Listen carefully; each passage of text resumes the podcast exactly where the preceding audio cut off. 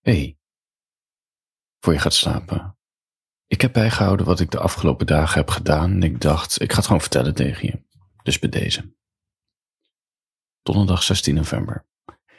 Eindelijk na een paar dagen negeren van mijn Amazon bestellingdoos. Ik weet niet of het heel gebruikelijk is, maar ik negeer graag mijn bestellingen die binnenkomen. En dan laat ik ze een paar dagen rijpen in de gang.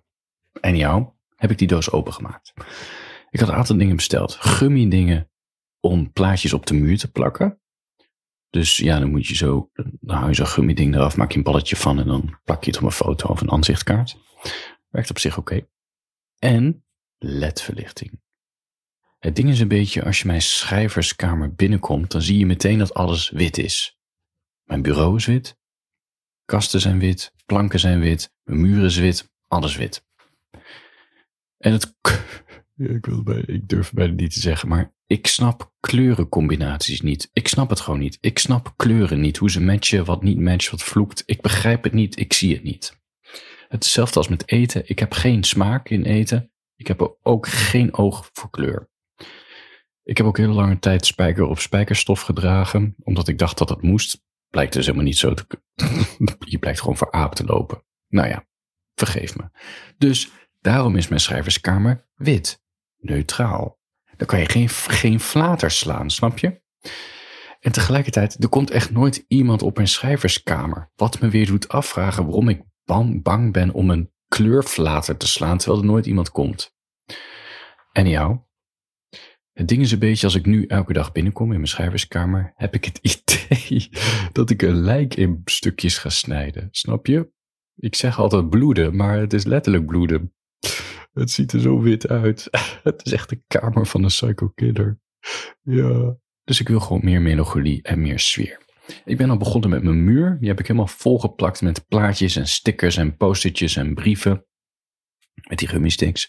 Gewoon, en die waren op, daarom heb ik nieuw besteld. Gewoon dingen die volledig in lijn zijn met mij als persoonlijkheid. Een verlengstuk van wie ik ben. Dus ik heb een foto van een lekker wijf naakt zittend op de wc-pot opgehangen. Uh, poster van de Smits, poster van de maan. Wat Neandertaler kunst, wat psycho killer quotes van mezelf. Een foto van Camus, foto van Brad, foto van Chuck. Nou ja, het hangt helemaal vol mooie brieven die ik heb gekregen. En ik wil dus lampjes ophangen. Sfeerlampjes. Maar ik ben tegelijkertijd een hele arme kunstenaar. Dus ik kan niet van die Philips Huey Light of hoe heet die lijn van meer dan 100 euro kopen. Ik heb van die 15 euro ledlampjes gekocht op Amazon. Tweemaal, 5 meter per stuk. Twee keer 15 euro. En om eerlijk te zijn, toen ik eindelijk die Amazon doos opendeed, de kwaliteit viel een beetje tegen. Dat lag natuurlijk aan mijn verwachtingen. Maar het was echt alsof het direct uit de kinderarbeidsfabriek uit China kwam gerold. Er zit zo'n stekkertje bij. Nou ja, je moet niet te hard knijpen, anders knijp je het gewoon helemaal stuk. En de lampjes voelden zo stug aan. Ik weet het niet. En ik kan dus helemaal niet klussen. Maar ik moet van mezelf een man zijn en ik moet kunnen klussen. Dus dat is de strijd. En ik had met mezelf afgesproken, je gaat die lampjes zelf doen. Je gaat geen hulp vragen. Dus ik heb één rol van de hoek van de muur helemaal doorgetrokken naar het stopcontact. En de andere rol vanaf het stopcontact zo de hoogte in naar de nok toe van mijn schrijverskamer.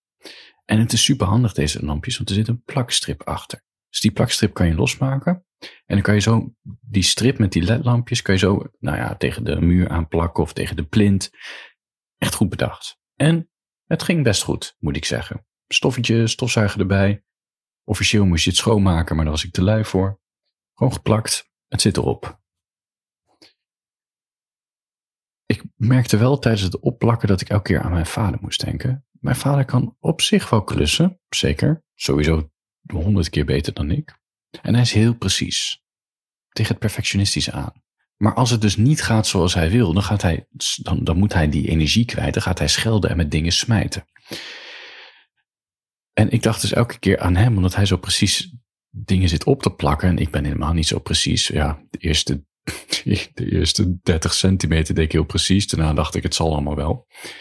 En als het dus misgaat, dan baal ik ook van mezelf. Want weet je, soms gaan dingen mis. Maar ik ga dus nooit schelden en ik ga ook nooit smijten. Als mij iets niet lukt, dan ga ik in de hoek van de bank met mijn armen over elkaar zitten en tegen mezelf zeggen dat ik het niet eens verdien om geboren te worden. Zo onhandig ben ik. Nou ja, kleine verrassing. Het ging dus best goed met die lampjes. ik kreeg alleen die lampjes niet in de hoek van de nok. Dus schoof ik mijn bank zo tegen de muur aan en er staan twee boekenkasten voor. Dus nou ja, tegen de boekenkast aan. Eigenlijk dus niet tegen de muur, maar tegen de boekenkast aan. Ik ga op mijn bank staan en probeer, lukte weer niet. Dacht ik, oké, ik moet toch één voet op de bank en een andere voet in de boekenplank zelf, in de boekenkast zelf, voor, om evenwicht te bewaren. Dus ik zet een voet op een, op een muur, op een, op een plankje. En het ging best oké en ik kwam steeds verder, maar er kwam ook die twijfel op. Wat als deze plank breekt? Dan valt Dostoevsky uit de kast en Camus en Kafka en dan, nou ja, dan is dit boek beschadigd. En misschien valt daarna, val ik daarna wel om en dan valt die kast zo op mij en dan word ik dus bedolven onder al mijn boeken en dan word ik letterlijk vermoord door de literatuur. Wat een manier om te sterven. Dus ik besloot toch mijn angst voor hulp vragen. Ik heb heel veel angsten. Een daarvan is hulp vragen, andere is bellen. Die angst heb ik even opzij gezet. Dus ik, ben, ik heb bij de buren even aangebeld en gevraagd voor zo'n klustrap. Nou, ik kwam vervolgens met die klustrap helemaal naar binnen. En dan voel je echt als je zo'n ding van twee meter, of weet ik veel hoe groot is zo'n ding, anderhalve meter. Je moet het echt als je chirurg moet je binnenkomen. Je moet oppassen voor de uh, kozijnen. Kozijnen heet dat zo? Nou ja, voor de deur, voor de muur, weet je. Dan ga ik de trap op en terwijl je zo'n zo'n anderhalve meter ding, dat zwengelt maar rond. En weet je, het ging best goed. Het ging best goed. Maar toch, op het eind, de hoogmoed haalt me toch in. Opeens ben ik me niet meer bewust dat ik een anderhalf meter ding meesleur. Dus die, die klustrap, die schuurt zo tegen de muur aan en neemt allemaal, ja, ik weet niet, gips of zo, of beton mee. Echt. En nu moet ik dus elke keer als ik de trap oploop naar mijn schrijverskamer toe, word ik herinnerd door dat gat wat is ontstaan. Dat ik daadwerkelijk echt niets kan met mijn handen. Niet eens een fucking klustrap omhoog tillen.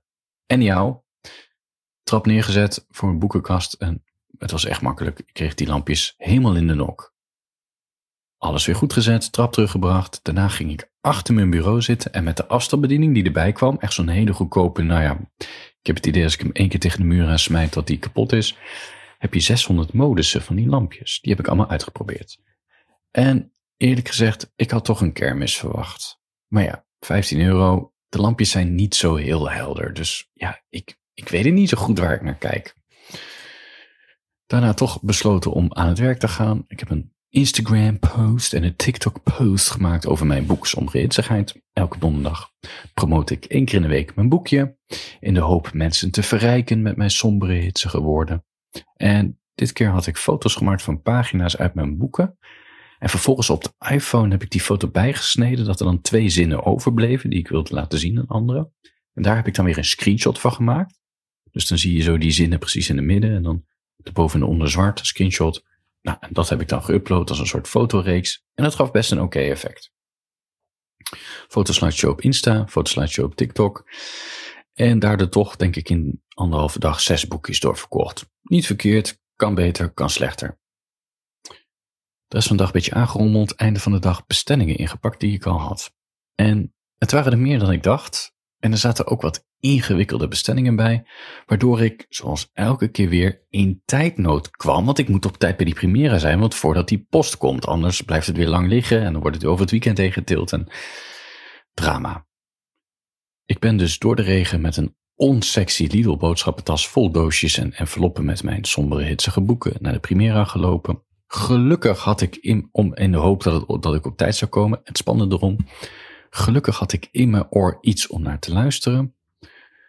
Mark Manson, ja, ik weet het niet met die Mark Manson. Ik weet niet of je hem kent. Hij is van The Art of Not Giving a Fuck. Hij doet altijd net alsof hij het allemaal weet en dat betwijfel ik. En als ik zijn hoofd zie, die komt nog wel eens langs op YouTube, dan denk ik altijd dat hij te veel alcohol drinkt. Drink, drinkt. Dat hij te veel alcohol drinkt. En als ik hem hoor praten over zijn datingverleden, denk ik toch dat zijn hart veel te leeg is, net zoals dat van mij. Anyhow, ik kwam uh, wel op tijd. Een of andere manier was er een wonder gebeurd. Ik kwam naar die Primera toe en ik zag dat die postmeneer al met een car uit de Primera liep, helemaal naar zijn busje. Die stond aan het einde van, einde van de straat. En ik dacht, volgens mij komt hij nog eens een keertje terug om nog wat postzakken op te halen. Dus ik die pakketjes inleveren. Eind goed, al goed. S'avonds thuis, toen de zon onder was, ben ik toch eventjes naar mijn schrijverskamer toegegaan om die lampjes te testen. En man, wat ziet het er fucking aantrekkelijk uit. Het is echt een kermis en I love it. Ik heb de rode verlichting aangezet. En ik kan je zeggen, ik heb daarna mezelf zitten bekijken via de iPhone. Um, hoe heet dat? Selfie camera. En verdomme, wat zag ik er toch sexy uit in dat rode licht. En ik heb een aantal foto's genomen van mezelf. En ik werd helemaal verliefd op mijn kamertje in dat rode licht. En daarna ben ik op de bank gaan staan en heb ik voor het raam danspasjes gemaakt in de hoop dat de hele buurt zag hoe motherfucking sexy ik ben met mijn rode ledverlichting die ik zelf heb opgehangen. Wat een dag. Vrijdag 17 november. Goed, de dag begon met alweer regen en alweer grijze lucht. En vandaag had het toch wat meer vat op me dan zou moeten. Ik voelde mezelf enorm grijs. Ik heb in de ochtend wel fanatiek wat mailtjes zitten beantwoorden. Vol overgave en melancholie. Daarna veel te lang aan een tekst gezeten die voor TikTok en Instagram zijn bedoeld. En tijdens het uploaden heb ik altijd al het idee van: je hebt hier zoveel energie in gestoken, dit gaat niemand zien. En tegelijkertijd is er ook zo'n stem in me die hoopt dat deze post zo viral gaat dat al mijn jeugdtrauma's in één keer zijn verdwenen en dat ik me eindelijk gezien en gewaardeerd voel en dat ik dat gevoel nooit meer verlies totdat ik sterf. En toch voel ik dan een teleurstelling als zo'n post het wel oké is doet, maar eigenlijk gewoon genegeerd wordt door dat fucking algoritme, waardoor ik mezelf weer moet overtuigen dat likes helemaal niks zeggen.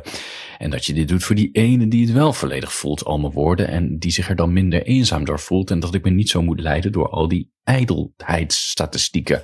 Maar ja, het is fucking grijs weer buiten en ik voel me grijs in mijn hoofd. Dus alles wat niet gaat zoals ik het zou willen, komt heel hard en heftig binnen, want ik heb een gevoelige ziel. Want dat fucking grijze weer maakt mijn gedachten veel te grijs. En ik werd zo moe van mijn hoofd deze dag dat ik op vrijdagavond om half tien al in bed ging liggen en dacht: het is allemaal wel goed, tot ziens aan de tyfus, morgen weer een nieuwe dag. En ik besloot nog wel een filmpje op mijn telefoon op te zetten om mezelf nog een beetje af te leiden. En dacht ik, zou nog één keer mijn mail checken. Moet je nooit doen voordat je gaat slapen. Maar toch, Domsen dacht, nog één keer je mailtje checken. Zag ik een mail van iemand die een gesigneerd exemplaar wilde bestellen op mijn website van sombere hitsigheid. Maar de knop werkte niet op mijn site. En ik raak heel erg gestrest van techniek die het niet doet. Want daar heb ik geen controle op en alles zou moeten werken. Waarom doet die knop het niet? Hoe kan dit nou? En hebben honderden andere mensen dit probleem ook gehad? Wat dus betekent dat ik dus honderden gesigneerde exemplaren had kunnen verkopen. Maar ja, die knop werkte niet. Gelukkig deed die knop het wel bij mij. Dus ik stuur hem de link van het gesigneerde exemplaar. En nou ja, hij antwoordde terug: Oh ja, deze doet het wel. En ik dacht: Nou ja, prima. Waarschijnlijk gaat hij het toch niet bestellen. Want ja, mijn hoofd was grijs. Dus dan denk je altijd maar het meest negatieve scenario. En daar moet ik dan weer om lachen dat ik zo zielig ben. Dat ik dit denk. Ja, en dan vind ik mezelf echt zo'n treurig ventje met het kutgrijze weer in die kutstem en mijn bewustzijn over die kutstem. Want ja, het is allemaal niet waar, maar goed. Die vent bestelt dus gewoon mijn boek, uh, amper uh, tien minuten later. En niet alleen dat, hij heeft er een fucking berichtje bij gezet dat hij het voor zijn vader heeft besteld. Want zijn vader heeft een paar pittige jaren achter de rug en haalt heel veel steun uit mijn teksten. En daarom geeft deze zoon mijn gesigneerde boek aan zijn fucking vader cadeau. En dat brak mijn hart. Oké, dat brak gewoon mijn hart. Godverdomme. Niet alleen dat, maar ook dat ik dan zo negatief zit te doen dat de wereld niet op mij zit te wachten. Dat het gewoon door het grijze weer komt. En dan krijg je zo'n berichtje van zo'n vent. En dan denk je van zijn jongen. En dan denk je, jongen, jongen, jongen. Thompson, Thompson, Thompson. Wat ben je toch weer een zielig ventje. Nou, dat. Zaterdag 18 november. Verrassing, nog meer regen, nog meer grijze wolken. En ik word zo gek van binnen zitten dat ik deze dag naar buiten wil. In plaats van dat check ik buienalarm.nl en ik zie dat de motherfucking regenbui van de der regenbuien direct op mijn huis afkomt. En ja, er bestaat gewoon geen goed moment om vandaag die deur uit te gaan. Dus ik maak er een screenshot van en ik stuur het naar Petje Af Engel Laura. Want zij zit in Curaçao in bikini en zit wat te feesten en wat te werken. En ik vertel haar dat ik graag naar haar toe wil komen, want dit is gewoon niet te doen met die regen. En ik ook, heb ook helemaal geen ik snap mezelf ook niet helemaal waarom ik haar ermee lastig val, maar toch, het frustreert me. Ik heb mezelf daarna opgepept uh, dat ik geen poesie ben. Dat zei Jenske ook, waar ik mee aan het appen was, van hup, de deur uit. Dus ik ben gaan wandelen in die fucking regen. Gelukkig had ik nog wat bestellingen liggen van sombere hitsigheid, heb ik ook nog even ingepakt. Um, mooi verhaaltje geschreven voor die vader in een boek, wat andere boekjes ingepakt. En ik heb mijn gele regenjas aangedaan. Omdat mijn huisstijlkleuren geel zijn, heb ik besloten om een gele jas aan te, aan te passen. En nu loop ik er dus als een fucking kanarie bij over straat en ben ik ook niet te missen. En iedereen ziet me ook. Ik zie iedereen kijken van wie loopt daar nou in een fucking gele kanariejas. Maar ja, ik ben het liefst onzichtbaar, maar mijn huisstijlkleuren zijn geel en nu ben ik ook geel. Dus iedereen ziet me van een goede afstand. En op zich is het wel oké, want in die regen ziet niemand wat, maar ze zien wel mij. Dus in theorie had ik misschien wel 600 keer aangereden kunnen worden. Maar in de praktijk is het niet gebeurd, want ik heb een gele regenjas. Wat is er mis met mij? Geen idee. Oké, het regende dus heel hard. En bij de Primera aangekomen werkt een vrouw. Die is er niet heel vaak, maar soms zie ik haar. En blijkbaar was zaterdag haar dag om te werken. Zij is echt asexy, anti-sexy dus. Maar ze heeft wel weer een lichaam waar je iets te lang naar blijft kijken ik wil niet per se zeggen een sexy lichaam, maar wel een lichaam waar je lang naar blijft kijken en toch dingen prikkelt bij je. Maar ze is echt asexy. Behalve de blik in haar ogen. Ze heeft van die ogen die verraden dat achter die ogen een heleboel vieze dingen gebeuren. Ik kan er niks aan doen, maar de manier waarop ze kijkt heb ik het idee dat ze echt de hele tijd hele vieze dingen zit te denken. En ze helpt me altijd veel te formeel en te afstandelijk. Er kan geen glimlach vanaf. Maar toch zie ik elke keer weer in haar blik dat ze gewoon hele smerige dingen over me zit te denken. En tegelijkertijd zit ik natuurlijk ook smerige dingen over haar zitten denken. En ik weet niet wat ik hiervan moet vinden. Of zij mijn object is of dat ik haar object ben. Nou ja, zou mijn moeder kunnen zijn. En ze vertelde me dat een van mijn poststukken dubbel geprint is. Ik heb dus niet zitten opletten bij het inpakken. Ik heb twee keer hetzelfde label uitgeprint in plaats van, nou ja, de juiste. Gewoon de verkeerde aangeklikt kon ik dus een boek weer terug mee naar huis nemen. Maar ik ging nog niet naar huis, want ik ging dat verdomde bos in. Om te wandelen, want ik werd helemaal gek van het weer en van binnen zitten. Lekker kunnen bewegen in de regen.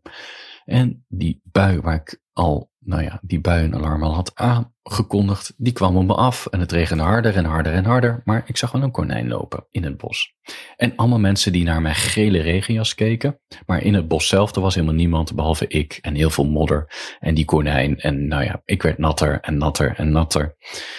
En na een uur wandelen dacht ik, weet je wat, de tyfus, ik ga naar huis. Alles nat, behalve mijn onderbroek. Wat op zich een wonder is. En die regenjas van mij, die werkt op zich best wel oké. maar het verplaatst dus al mijn regen naar mijn broek. En ik heb geen regenbroek, want dat vertik ik. Regenbroek is voor losers, ik doe geen regenbroek aan.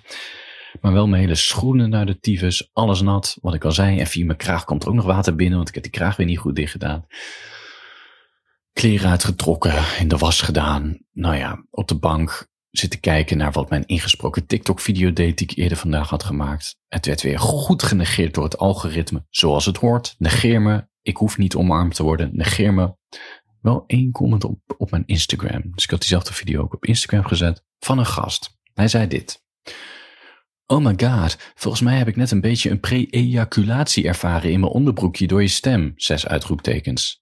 Fucking hell. Ik voel me dus seksueel aangerand door deze gast. Wat me tegelijkertijd doet afvragen, als een vrouw dit had gezegd, bijvoorbeeld, oh my god, volgens mij ben ik net klaargekomen in mijn onderbroekje en is die nu helemaal nat door je stem. Nee, dan had ik me nog steeds seksueel aangerand gevoeld, denk ik. bah, gadverdamme. Ik kreeg ook een andere reactie op deze video en die kwam in mijn DM binnen op Instagram. Die zei of ik, die vroeg of ik de stem van de meditatie-app was de meditatie-app. Dus ik zeg, uh, de meditatie-app. Oh nee, grapje, reageert ze. En daarna komt er een enorm passief-agressief berichtje, ook zonder context. Ik ken haar niet. Maar ze zegt, het is oké om je niet oké te voelen en het is oké om soms wat fout te doen en het is oké om soms jezelf niet te zijn, maar is het niet oké om het iedereen te laten zien? Nee, blijkbaar draait de wereld alleen om oké te zijn en dat is prima en prima is niet goed. Ja, ik weet niet. Toen ik dit las, dacht ik echt van, dit voelt als een persoonlijke aanval. En geen idee waarom het zo voelt, maar ik ben echt helemaal in de war wat ze met dit berichtje bedoelt en wat dit nou met die meditatie-app te maken heeft. Of had ze het nou over die video die ik heb geüpload? Nou ja, ik heb het eerlijk gezegd maar gewoon even genegeerd. Zondag 19 november. Naar een familieverjaardag. En iemand op dat feestje vraagt waarom ik geen huisdieren heb. En de manier waarop die vraag wordt gesteld is echt alsof ik de grootste misdaad ooit tegen de mensheid heb begaan door geen huisdier te hebben. En ik zeg wat ik altijd zeg, oh, ik ben allergisch voor honden en poezen en onzin. Dat laatste vind ik heel grappig, maar de rest van de wereld negeert altijd dit grapje. Zet. Maar goed. Vervolgens gaat ze vertellen dat, dat je, als je allergisch bent voor honden, dat je dan een hond moet nemen die je kan trimmen. Dan heb je er geen last van. Kortom, ze is me gewoon aan het overtuigen dat ik onzin loop te praten. Daarna vraagt ze me weer waarom ik geen huisdieren heb. Omdat ik gewoon genoeg aan mezelf heb, oké? Ik heb genoeg aan mezelf. Dus waarom moet ik ook nog en bovendien, weet je, kijken naar een vogel in een kooi of een vis in de kom, vraag ik me altijd af van wie hier, wie is hier nou echt gekooid en wie is hier nou vrij? Is de vogel vrij of ben ik vrij? Is de vis vrij of ben ik vrij? Maar goed, dat heb ik maar niet tegen haar gezegd. Toen stelde ze voor, omdat ik maar een beetje half zat te lachen, dat ik het ook allemaal niet wist, of ik schildpadjes kon nemen. Schildpadjes. Schildpadjes. Wat de fuck moet ik met schildpadden? Ik ben echt zo verward. Ik ben echt zo verward door dit gesprek. Kom ik over als iemand die schildpadjes in huis moet nemen? Blijkbaar wel. Ik ben helemaal overprikkeld thuisgekomen. Niet alleen door deze vraag, gewoon overprikkeld. Ik heb mijn mailtjes voor de aankomende vier dagen klaargezet voor mijn petje afsteuners. Die krijgen elke dag een mailtje van me. Vier dagen dan. En daarna heb ik een tv-serie opgezet over gevangenen die proberen te ontsnappen. En het is geen prison break, het heet Escape at Dannemora. En uh, nou ja, het is op zich wel grappig of zo, want die twee gevangenen neuken om de beurt de medewerkster van die gevangenis. En dan krijgen ze allemaal gereedschap van haar, zodat ze een tunnel kunnen graven. En het is ook allemaal echt gebeurd in 2015.